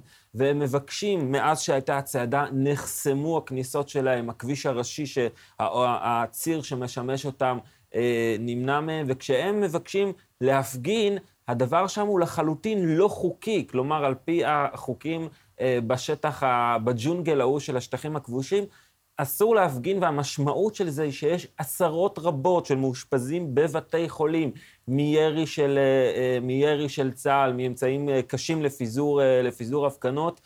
אסור לנו לשכוח את זה, כי מה שבתקשורת תמיד יציגו, כמובן, צד, כמובן, או לא כמובן צד מסוים, צריך לראות את התמונה הרחבה כדי להבין כמה העוול שאנחנו עושים, שקבוצת אנשי חומש לוקחת אותנו, לוקחת את המדינה להפעיל כל כך הרבה עוולות כלפיהם, שבשם הפרויקט המשיחי לא הזה, בסוף כל כך הרבה אנשים סובלים. הכסף שהמדינה משקיעה במקומות הקטנים האלה, במקום באופן אוטומטי לבוא ולטפל בבעיה בשורש. דוב, אני מנסה להבין, זה כבר שנים שחומש בעצם היא התנחלות לא חוקית. מה גורם? זה, ישנו, ישנו חוק, במסגרת חוק ההתנתקות, אה, נאמר במפורש שהאזור הזה הוא אזור סגור לשהייה של ישראלים.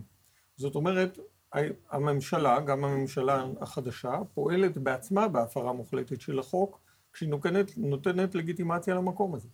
חד משמעית, וחומש צריך לומר שזה אה, מקרה ממש קיצוני. קודם כל, הוא יושב ממש מקום מבודד בלב שטח של אוכלוסייה פלסטינית, ויותר מזה, השטח שעליו המאחז העברייני הזה יושב, אלה קרקעות פרטיות, לא לפי החלטה שלי או של איזה ארגון שמאל, אלא לפי החלטה של בית משפט ישראלי. קרקעות פרטיות של אנשי הכפר הסמוך, קרקעות אה, גזולות.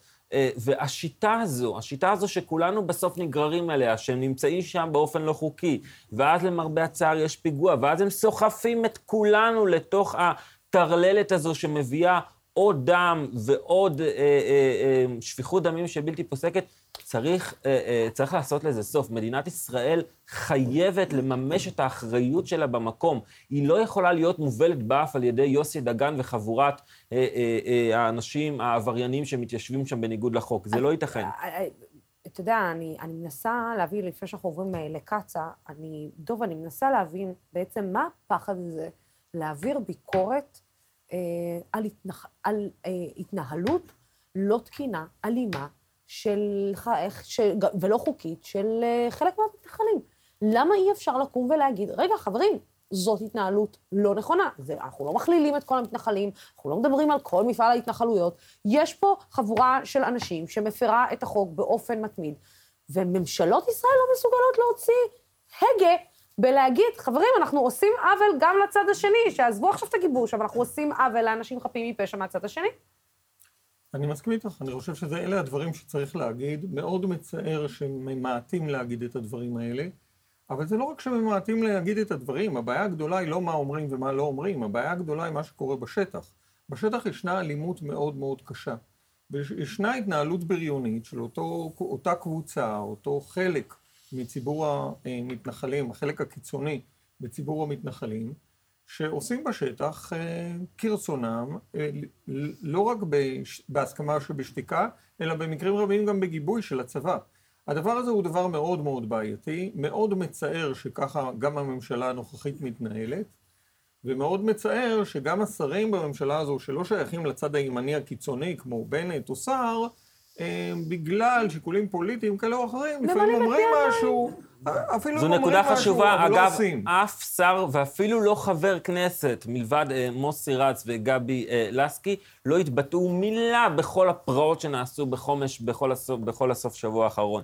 מילה וחצי מילה, כולם למרות שאני ראיתי את החברי כנסת אה, של מרץ כן אה, אה, מדברים על, על העניינים האלה, אבל מלבד זה לא ראיתי אף אחד ממפלגת העבודה. אני רק לסיום הדיון, לוסי, כן מבקש לומר, בניגוד לדוב, אני חולק עלייך, אני כן מבקש להכליל. אני מבקש להכליל בהחלט את כל המתנחלים בכך ש...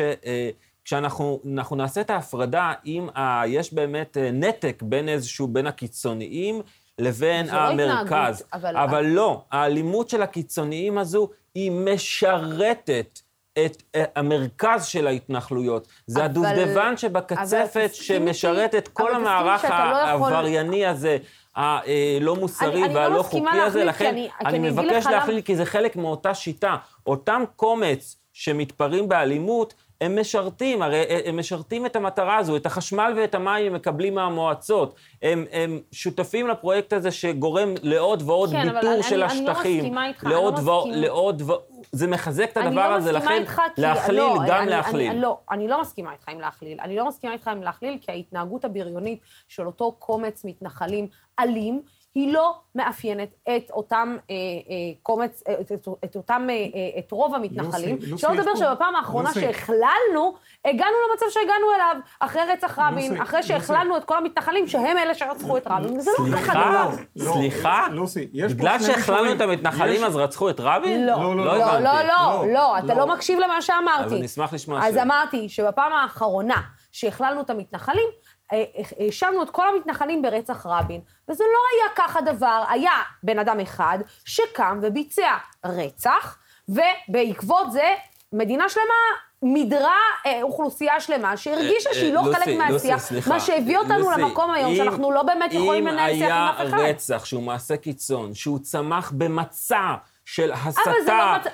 של אז- רבנים, אז- אז של לא, אנשים, של ישראל, אושיות, אז לפי, לפי מה אז- שאתה אז אומר, לא. לפי מה שאתה אומר, המצע האלים שקיים, אה, והרוצחים שקיימים אני- בחברה הערבית, אני- יש אני- להם מצע אלים בכל אני החברה אומר- הערבית. אני לא, אומר- אני אני לא אומר מסכימה דבר איתך. נורא פשוט. יש פה. שנייה, יש פה שני, שני מישורים של ויכוח שאתם נמצאים בהם, ולכן הוויכוח הזה הוא קצת אה, בעייתי. אה, אין ספק שלא כל המתנחלים הם בעצמם בריונים ואלימים. זה מצד אחד נכון מאוד. מצד שני, ישראל צודק שיש איזשהו שיתוף פעולה בין החלק הקיצוני הזה לבין כל הפרויקט.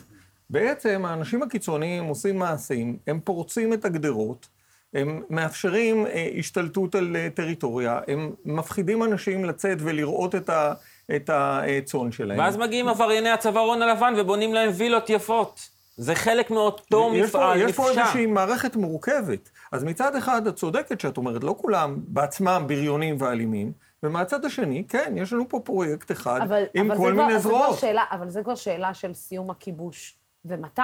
אתה יודע, זה כבר... תמיד זו אה, השאלה, זה, זה, תמיד זה זו כבר, השאלה. השאלה הגדולה היא, היא בסוף מתי מדינת ישראל תחליט שהיא מסיימת את הכיבוש. יש פרשן, אה, יש פרשן כלשהו שאוהב מאוד להשתמש במילים אלימות לגלית ואלימות לא לגלית. אז אם יש דבר שאכן הכי עונה לזה, בכל המפעל הזה יש את האלימות הלגלית ויש את הלא לגלית. וככל שהם אה, הדדיים, מפרים אחד את השני ועושים את אותו דבר בדיוק בצורה, או בכלים, או בתחפושות אחרות, אז לחלוטין כן להכליל וכן להכליל. זה אותו דבר. אה, אנחנו כנראה לא נגיע ל- אה, לעמק השווה בעניין הזה, תלוי, אני מפרקת את שתי הסוגיות אה, לחלוטין בין אלימות לבין, לבין העניין של הכיבוש שצריך להסתיים, אבל זה כבר סיפור אחר לגמרי. בואו נעבור לקצא. אה, ישראל, לא, אני, כמו שאנחנו רואים, אתה לא יודע לשתוק, אז אה, אתה כמובן אה, שאלת את השרה מרב אה, מיכאלי, מה עמדתה? היא שותקת לגבי דברים אחרים. בואו נראה מה עמדתה לגבי אה, קו הצינור, בואו נראה ביחד את הקטע. אין לי מספיק שאלה טובה, אז אני אה, אשתמש בשאלה ששואלים פה אה, בחוץ, נוער למען אקלים שנמצאים פה, מה עמדת מפלגת העבודה אה, בסוגיית הסכם קצ"א? ראינו את הצעד האחרון שאפילו שר הביטחון, אה, יושב ראש כחול לבן, תומך בביטול ההסכם, מהי עמדתכם? אני מודה שעוד לא נתנו את דעתנו ולא ישבנו על הדבר הזה, אני מבטיחה לך תשובה גג עד שבוע הבא, סבבה? סבבה? טוב, זה אה, למעשה ישיבת סיעה שמתקיימת אה, בכל יום שני. האמת, כפי שאמרתי, לא הצטיידתי באיזה שאלה טובה, לפעמים גם מותר לשתוק, אבל רגע לפני שנכנסנו לישיבת הסיעה, עומדים שם נוער למען אקלים, ילדים אה, אה, ממש מלאי נמרצות, אנחנו כבר מכירים אותם גם מהמשדרים האחרים שלנו, והם אומרים, תשאל, תשאל, תשאלו מה קורה עם קצ"א. הדבר הזה קרה שלושה ימים בלבד לפני שמדינת ישראל הייתה אמורה להשיב את עמדתה הרשמית אה, בעתירה לבג"ץ לביטול הסכם אה, קצ"א, וזה כאמור אה, די לא ייאמן, שלושה ימים לפני לשרה, ליושבת ראש מפלגת העבודה, אין אה, עמדה בנושא, אבל מיד בעקבות אה, הדברים, אה, אה, כפי שפרסמנו בעמודים שלנו, נוצ, נוצ, אה, אה, נוצרה אה, תהודה, ועוד באותו הערב היא כותבת שהיא אה, עמדתה חד אה, משמעי אה, אה, נחרצת נגד ההסכם, אבל האם אכן זה מתבטא בתשובת המדינה, כן או לא, לטעמי כאן אנחנו צריכים למסור את השרביט למומחים בתחום. אה, יוני? הצלחה, אפשר להגיד? סבב א' אה, הסתיים עם ניצחון של הסביבה, ניצחון בנקודות, לא ניצחון בנוקאוט, ועכשיו תמצית הפרקים הקודמים. בבקשה. היה אה, צורך לקבל את אה, תשובת הממשלה, עמדת המדינה, לבג"ץ של הארגונים הירוקים, בג"ץ שדרש בין השאר דיון בממשלת ישראל בנושא כל כך אקוטי לסביבה, לכלכלה ולבריאות של תושבי ישראל. אה, הסתבר שמדינת ישראל החליטה שלא להחליט. ואני פה רוצה, ברשותך, לתת את הציונים לכל מי שהשתתף בסבב א', ולתת כמה מילים על סבב ב'. אוקיי. לפני שאני עושה את זה, אני רוצה להגיד תודה לישראל פריי שהעלה את השאלה בפני מרב מיכאלי. מרב מיכאלי כנראה הייתה רדומה באותו שלב, ודיברה איתו על זה שהיא תיתן תגובה בשבוע הבא, אחרי בכלל שהמדינה אמורה להגיב לבג"ץ. לשמחתנו, הנוער ואחרים לא הרפו, כתבו לה אה, וואטסאפים באותו ערב, והיא החליטה להוציא הודעה, אז כל הכבוד ישראל, תודה שהיית הקטליזטור לעניין הזה. אה, החליטה אה, השרה להגנת הסביבה החלטה חד משמעית, אפס תוספת סיכון במפרץ אילת. החלטה אמיצה. החליטה מדינת אה, ישראל לגבות את ההחלטה הזו, קרי למשרד להגנת הסביבה יש את מלוא הסמכויות להשליט את האמירה הסביבתית שלו.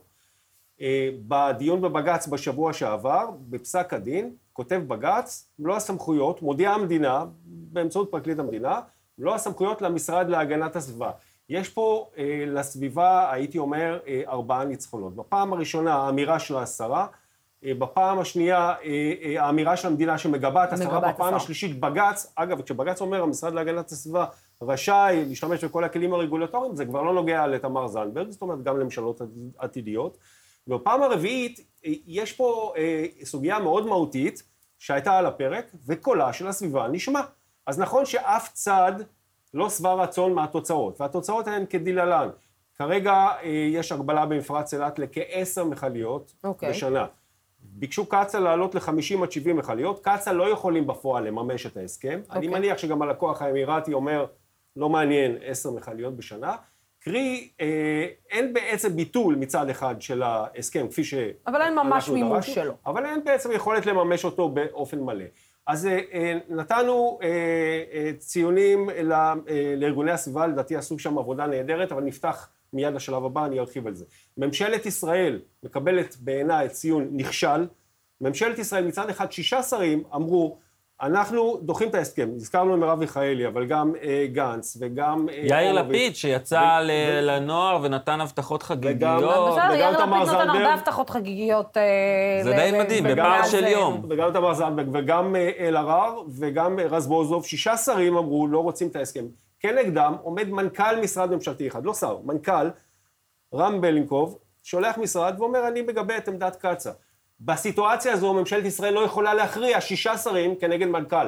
זו ממשלה, אה, לדעתי, רופסת, בהקשר הזה מקבלת ציון נכשל. ראשי הממשלה לא הביאו להחלטה ולדיון ממשלתי ולביטול ההסכם, בעיניי קיבלו ציון נכשל. אני לא, לוקח את זה הלאה. יאיר לפיד, יאיר לפיד, אני מפה נותן לו נזיפה, אפילו נזיפה חמורה. עומד הנוער אצלו כמה ימים לפני שהודלפה עמדת המדינה אה, לבג"ץ, והוא אומר לנוער בקולו, אה, ההסכם הזה לא יקרה, יש וידאו על זה. כמה ימים לאחר מכן אה, מודלפת עמדת המדינה, ואנחנו מבינים שהמדינה לא מתכוונת להתערב בהסכם, הנערים האלה חלקם הלכו לישון בוכים, בוכים.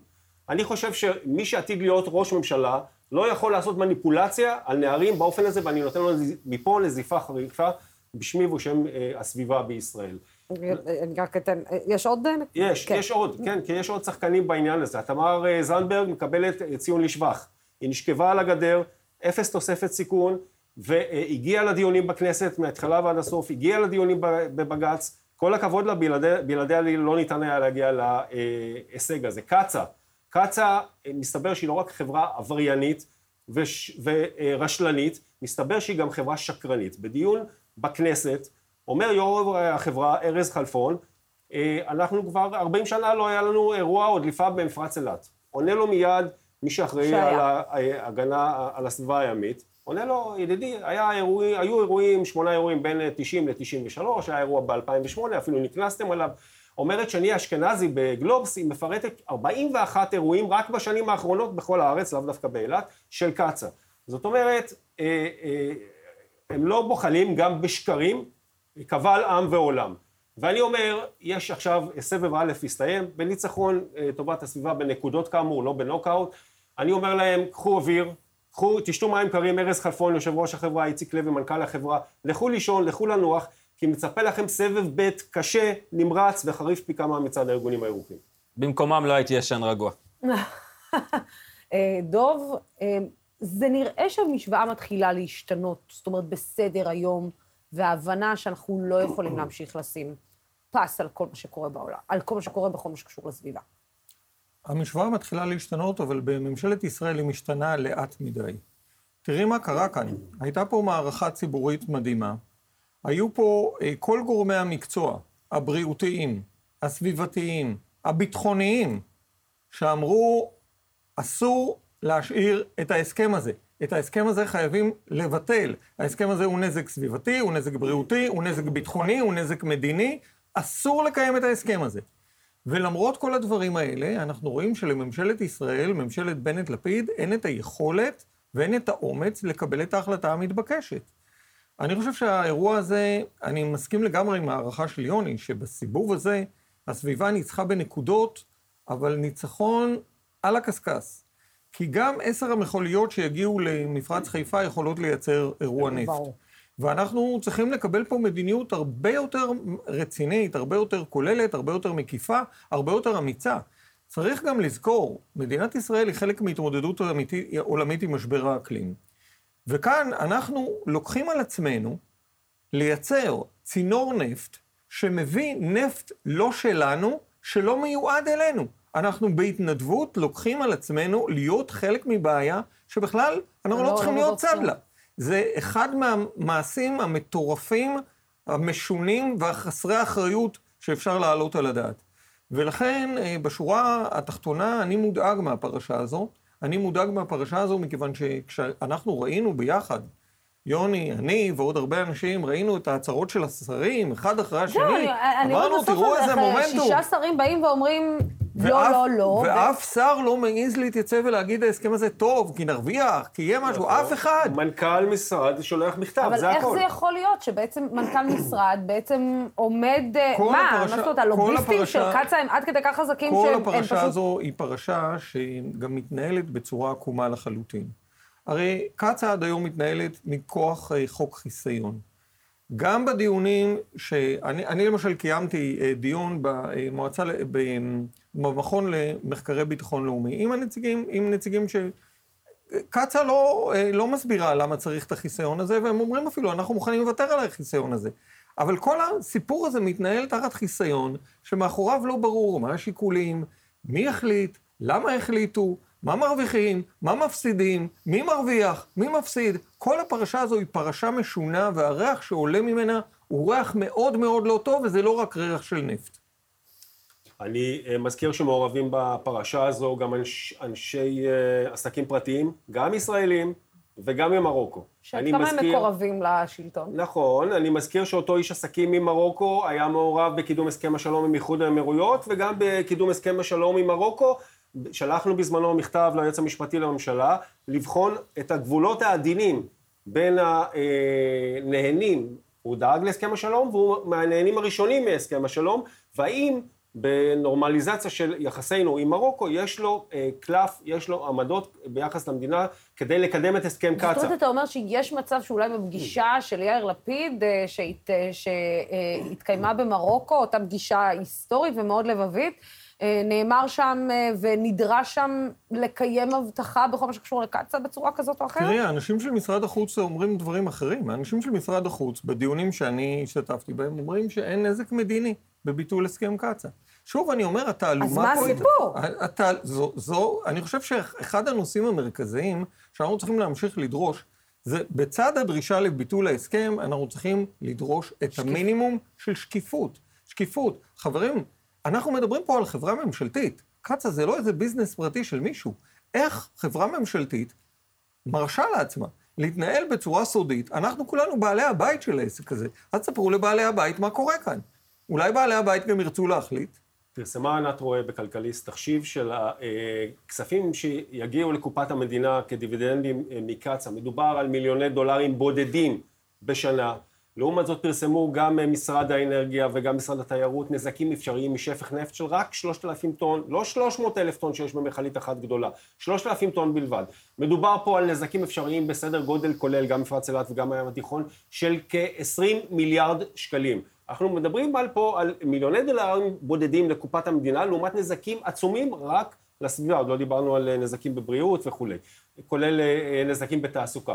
אי אפשר להעמיד אחד מול השני. יש פה ממשלה שלא יכולה להחליט. האם אה, בעצם אה, רם בליקוב דיבר מגרונו של ליברמן. האם זה שלא ניתן אולי לכופף את ליברמן, זה מראה על מערכות היחסים בתוך הממשלה, ובעצם שאם יש שחקן אחד שהוא שחקן וטו, אז בעצם הממשלה קופאת על שמריה? לדעתי יש אפשרות שזה המצב, זו ממשלה שלא יכולה להחליט. אולי, אולי זה גם מישהו שתרם אולי כספים כאלו או אחרים למפלגות כאלו ואחרות. שוב, אנחנו צריכים, אנחנו צריכים לדרוש את השקיפות הזו. אנחנו חייבים לדרוש את השקיפות הזו, כי רשימת השאלות היא פה כל כך ארוכה, שאפילו אם היית מקדישה אה, תוכנית שלמה רק לשאלות, בלי לנסות אפילו לענות עליהן, לא היינו מצליחים לגמור את כל השאלות. אה, אותי מדהים אגב, בשולי כן. הדברים, ה- ה- היכולת בקלי קלות של אה, שישה שרים אה, להתהפך ברגע, לשווק יום אחד כמה הם נרתמו למאבק וכמה הם היפים והנכונים. והטובים, ואיך ביום שאחרי הם פשוט יכולים לעשות את המעשה ההפוך. עידן אה, פוסט האמת לא הסתיים עם לכתו של נתניהו, ומסתבר גם שהמחיר של זה הוא לא גבוה כל כך, כי הם יודעים שהם יכולים ישר למלא את העמודים של הרשתות החברתיות שלהם אה, בהצהרות אה, חגיגיות ולהצטרף לצד של הטובים, אבל במציאות, לעשות אחרת, והמחיר שיגבה על הפער הזה הוא קטן מדי. לא מדי הרבה אנשים יגידו להם, חברים, הבטחתם משהו, האם מה שאתם עושים גם תואם אנחנו את זה? לא ממש במודעות יותר מדי גדולה לעניין הזה, בוא נודה על האמת. לשם כך התכנסנו. לא, ניסי. גם אה, אני חייבת להגיד שלא רק שאנחנו לא ממש במודעות, בזמן שיש נופלות גזרות על הציבור של עליית, עליות מחירים כאלו ואחרות, אני חושבת שהדבר האחרון שממש כאילו יגרום לציבור להתחרפן, אה, ואני חלילה לא מזלזלת, זה קצא"א. זה הצינור של קצא"א, אני אם הם יודעים, אם הם מבינים בכלל מה זה קצא"א. אני רוצה לומר לך דווקא ש... לא שאני מזלזלת, שבהיבט חמור, הזה, כמובן. אני חושב שהייתה התעוררות מאוד יפה. אני מסתכל על כל הפעילות, אני ככה מסתכל דרך הרשתות, על כל הפעילות שהייתה בחודשים האחרונים, ויוני ועמותת שומרי הבית היו שחקנים מרכזיים פה. במיוחד בקרב צעירים, אני חייבת. ב- במיוחד בקרב צעירים, אבל אם את שואלת אותי, בלי כל הלחץ הציבורי הזה, המחאה הציבורית הזאת, הפעילות של יוני ושל חברים וחברות אחרים מארגונים נוספים, גם אותם שישה שרים לא היו אומרים, אנחנו מתנגדים להסכם. הם התחילו להגיד את זה כתוצאה מלחץ ציבורי, כתוצאה מאנשים כמו ישראל ששאלו אותם כל מיני שאלות, כתוצאה מפעילות שאלות של הנוער. שהם לא הכינו מראש. שהם לא הכינו מראש, כתוצאה מפעילות של הנוער למען האקלים, כתוצאה ממשמרות מחאה שהיו אה, בבתים של האנשים. הי- היו אפילו כמה מוצאי שבתות שבהם מחאת הגשרים חזרה עם הנושא של קצא"א. בגשרים בכל הארץ, כמו, את יודעת, בימי לפני שנה, מחאה- בימים מחאות הטובים, בלפור. כן. כן, אז זה- השפיע. זה השפיע על הפוליטיקאים.